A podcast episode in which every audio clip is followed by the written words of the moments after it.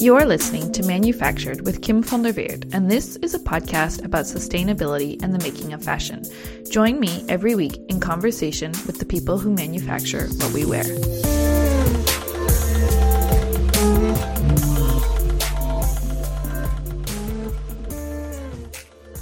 This is part two of my conversation with Hilmond Hui, Vice President of Bombyx and Vice President at PFG.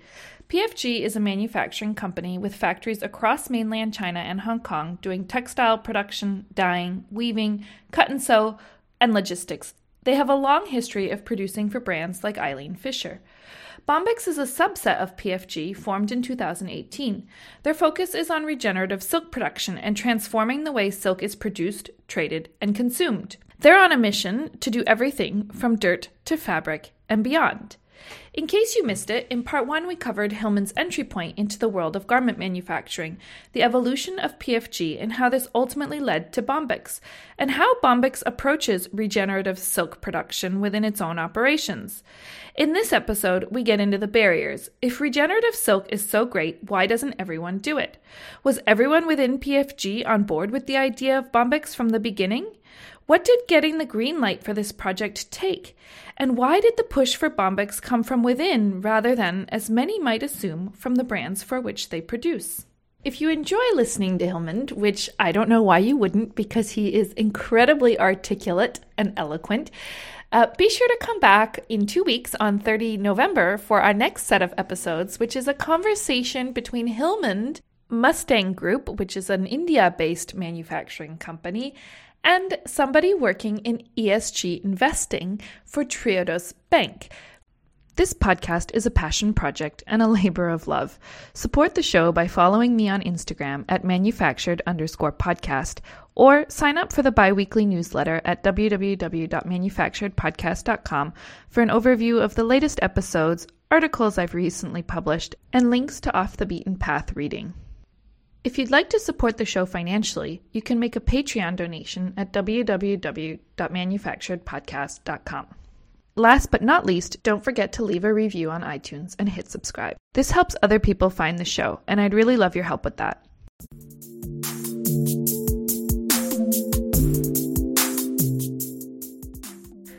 Hilmond, we closed part one of this conversation with a little bit of speculation on my part as to why, if regenerative silk production is so great, everyone doesn't do it. But I'm curious to hear your take, especially because, as I pointed out in part one, you're not your your sale the sale price of this regenerative silk is not even higher than conventional silk. Okay. Um I mean there's there's how do I say this? It is it is a heavy, heavy investment, um, not just to do all of this sustainable, um, uh, how what do I call it? It's I don't have a word for it because we just do it. It's uh, the processes that we're or, or, or, the concepts that we're injecting into uh, what we do. I mean that all that that all costs money uh, or opportunity cost uh, because the way that sericulture has been done, like I said, is just shove as many trees as you can into one plot of land and then shove as many chemicals as you need to make more. Um, that's one way of doing things. If we're transitioning into organic and getting the certifications um, to prove that we are organic, the the crops no longer have the help, or it's hard. I can't call it help, but unfortunately, they don't have that boost of the synthetic um, materials that used to be put mm-hmm. in. And so there's that transition period where they lose where they lose money. And I don't think that anybody's willing to take the three years of losing money uh, to do this sort of stuff. And uh, one way to mitigate that is the regenerative agriculture principles that we're doing. But that also takes time.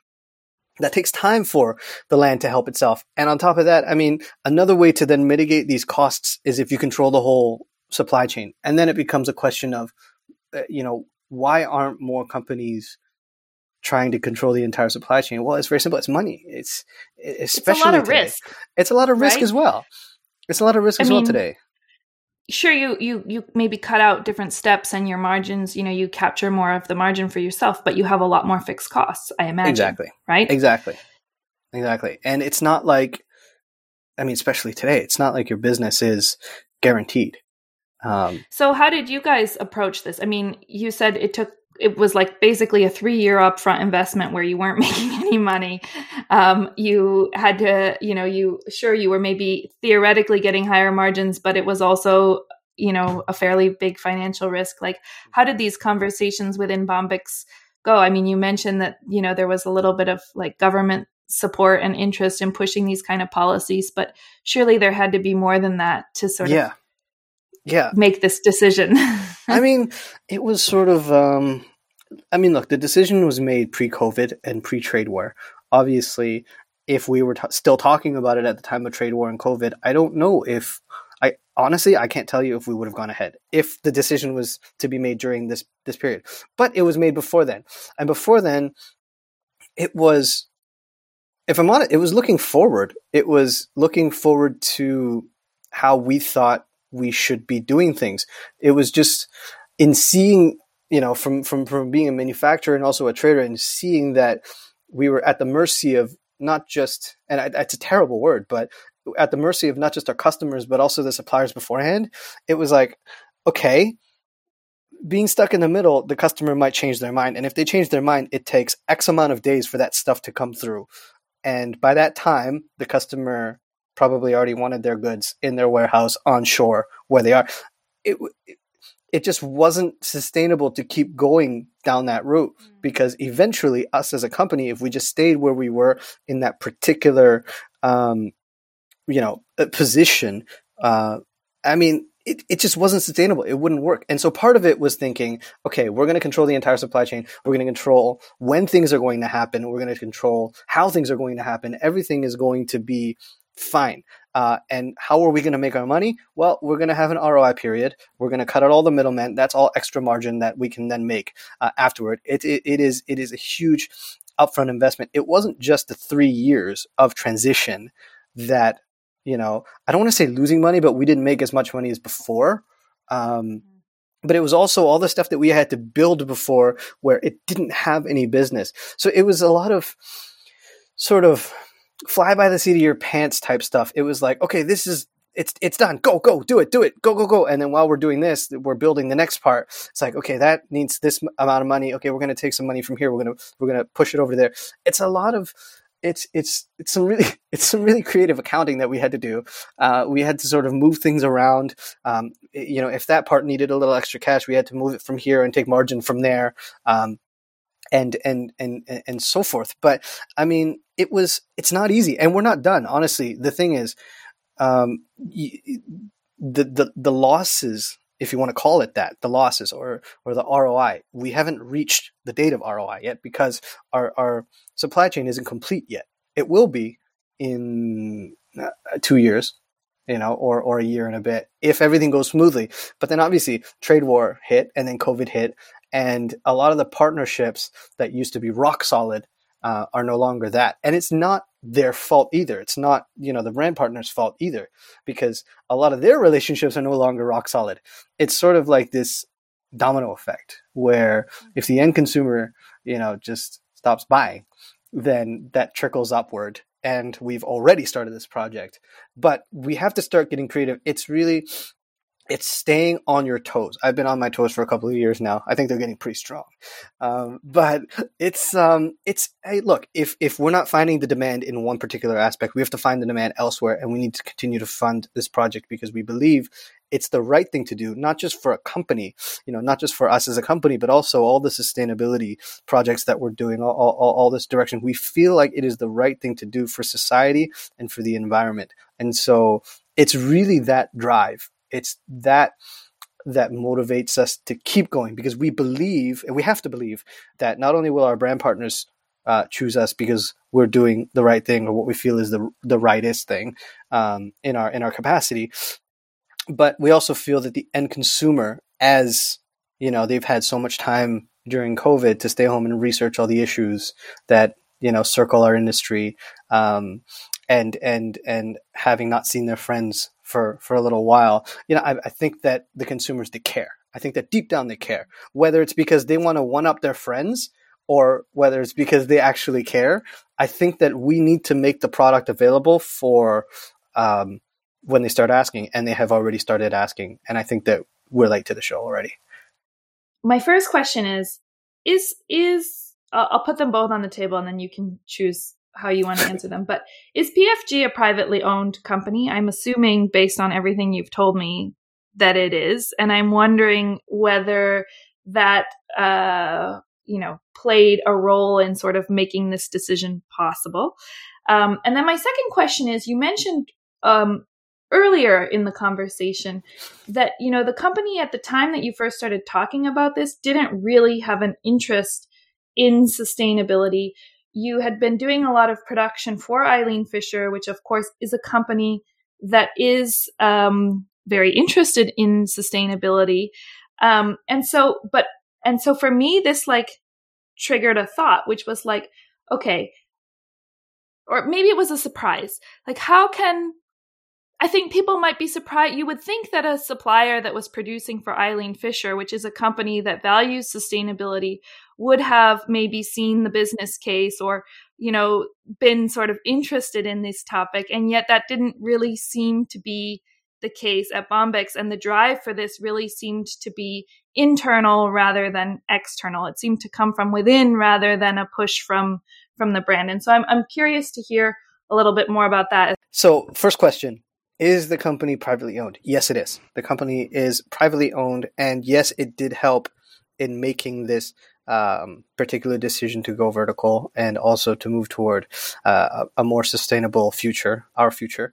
Um, but the second question about uh, having worked with a brand so um, so focused in sustainability, and then that having that jarring contrast of of you know our company not so interested in sustainability i'm going to clarify and say that it wasn't so much that the company wasn't interested in sustainability it was more so the fact that the things that i was talking about and the things that you know the, the things that were brought up in conversation at the time were really things that were above and beyond uh, what the customers were asking at the time.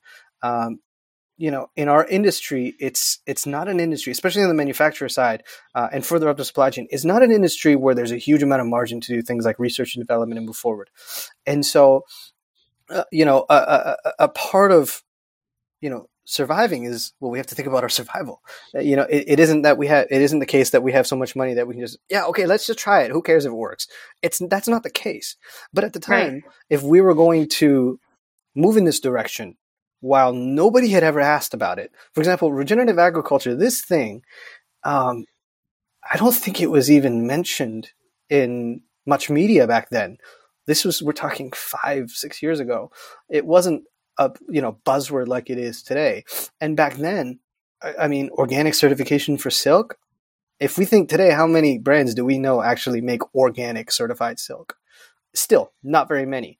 And so you know, as a company that started uh, over 20 years ago, while we were doing all these things uh, in sustainability with our major customer at the time, um, and I can tell you that they would be, I mean, at the time, we would be very happy to do more had the customer asked for it.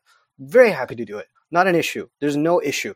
But if you're talking to a company that's sort of uh, been used to doing things at the customer's behest or request um, to do things that are way above and beyond and had never been asked for, it's difficult for a company to sort of grasp that.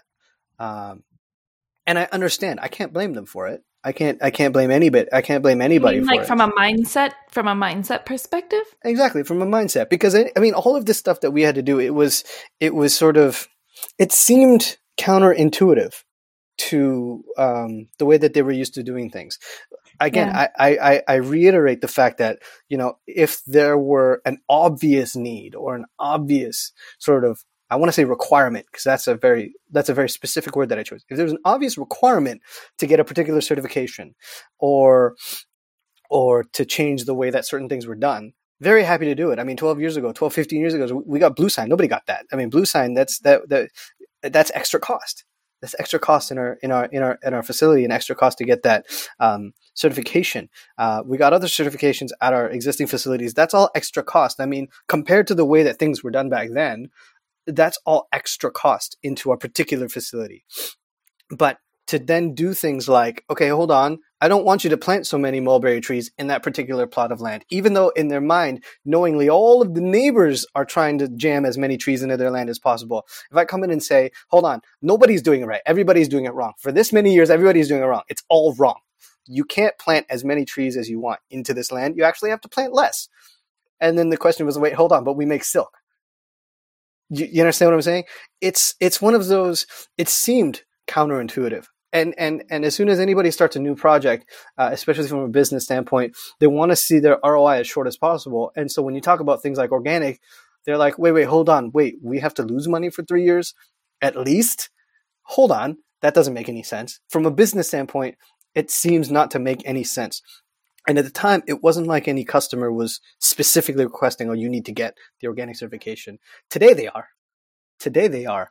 Um, and and and and I, I was I was going to start to mention this earlier, but um, this last trip, this last trip that I took um, to China, uh, and and I normally see um, some government officials while I while, while I'm up there, and it seems like everybody is talking about it now. Everybody is talking about um, you know the environmental issues they're, they're they're praising us for the things that we're doing on our on our farms they see all the local farmers uh, make so much more money than they used to before we came in and these are all points of praise from from the government and it's it's like it's it's really encouraging to see that because it's all sort of coming together. That demand is coming together. All of our customers are asking for it. The government is not asking for it. Everybody's asking for us. Why aren't we doing it yet? Well, we are we are and unfortunately you know there's there's um, you know again trade war covid we have to look at it again now i'm on the other side of things i'm like wait, hold on hold on hold on hold on we have to look at it from a business side of things because we have to ensure that everybody's getting paid properly at each stage. We have to ensure that everything is getting taken care of at each stage. It's easy to say, we're going to throw all of our money into this now. But no, you know, and we're building the next few stages. We are building the next few stages and I'm and I'm exaggerating now. Obviously, I'm exaggerating now. Um, you know, some of the the ways that people are thinking, but it was tough. Honestly, it was tough back then to talk about things like this. I remember I was talking about regenerative agriculture um, with some new customers uh, four and a bit years ago, five years ago, and I was trying to approach and get new customers that I thought would be interested in this sort of thing, and they looked at me sort of. They looked at me. I, they didn't really know what I was talking about. Um, I can't say who. It's interesting to hear you say that though, because um, I guess two things that you've said like really um, uh, echo something that I've heard from a lot of the people we've had on the show. One was the shift in mindset that was required, and sort of like you know instead of to taking a, a, real leadership role in terms of direct in, ter- in, terms of directing the conversation. That's something i've heard several suppliers on this show talk about like that shift internally and you know how and when that happened and how that's also changed the conversation. But also um uh the their role as kind of educators you know in terms of like and i had this as well like when i was as a factory manager dealing with brands like a lot of times the my counterpart or the person I was talking to knew very little about how pro- their products were actually made. And so like before we could even begin to have a conversation about how to do it better, there was a lot of like groundwork that had to be laid to sort of even just engage in the conversation sort of from a similar place. Um, I have one last question do you does Bombyx produce enough silk now to supply 100% of the uh, NCKF uh, cut and sew that you're doing, or is it are you still using like a, a, a mix? Because I imagine that reaching scale is also something that's a challenge, right? Yeah, yeah. So I mean, at this very uh, at this very moment, because the middle bits aren't built yet. So, for example, the filament extraction, the yarn spinning, the fabric weaving, these parts are done by um, uh, our partner facilities that we found close mm. to um, our farms, and and we picked them specifically uh, for various reasons. But because these things aren't built yet, um, you know, it's it's it's hard to say that you know it's hard to say yes or no. By calculations, yes. By calculations, our cocoons that come out of the farms are more than enough to satisfy the production at our NCKF. But because those cocoons will then get sold to various facilities and we sort them based on which facilities have what certifications and so forth, um, and then we buy them back We buy the fabric back from them. So they Mm. basically either it's like a CM thing, a CM deal that we have with them, or we fully sell it to them and then then we fully buy back their material. Is it kind of sorry? Is it kind of like the challenge you see with cotton, where it's like cotton is grown in lots of different ways, and to some, you know, some are doing regenerative, some are doing organic, whatever, and then it gets sold and consolidated, you know, at different levels, and then that's where it sort of gets hard to to to Trace? keep track. Is that what? Yeah, to trace. Is that what you? Is that what you're? Is that what you're talking about, or am, am I misunderstanding? And for listeners interested in knowing more about the issues surrounding cotton traceability, I highly recommend going back and checking out our conversation with Crispin Argento of The Sourcery, and that's episodes 43 and 44. Our conversation with Shahi Exports in, in episode 28. And last but not least, our conversation with Cannon Michael, a California cotton grower, in episodes 41 and 42. Well, yes and no. I actually you didn't miss it. You understand fully well, and then some more.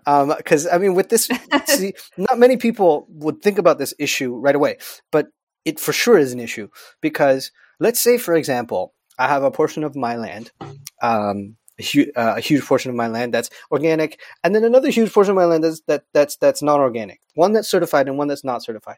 If I sell both, um, if I sell output from both of these parts of the land to one facility, and the facility isn't doing their sorting properly, then I Mhm. can't tell you 100% if there's any organic material in the fabric that comes out of that facility Right. in this particular batch. I can't tell you 100%, which is and then why. is that is that why you want to do it yourself eventually too?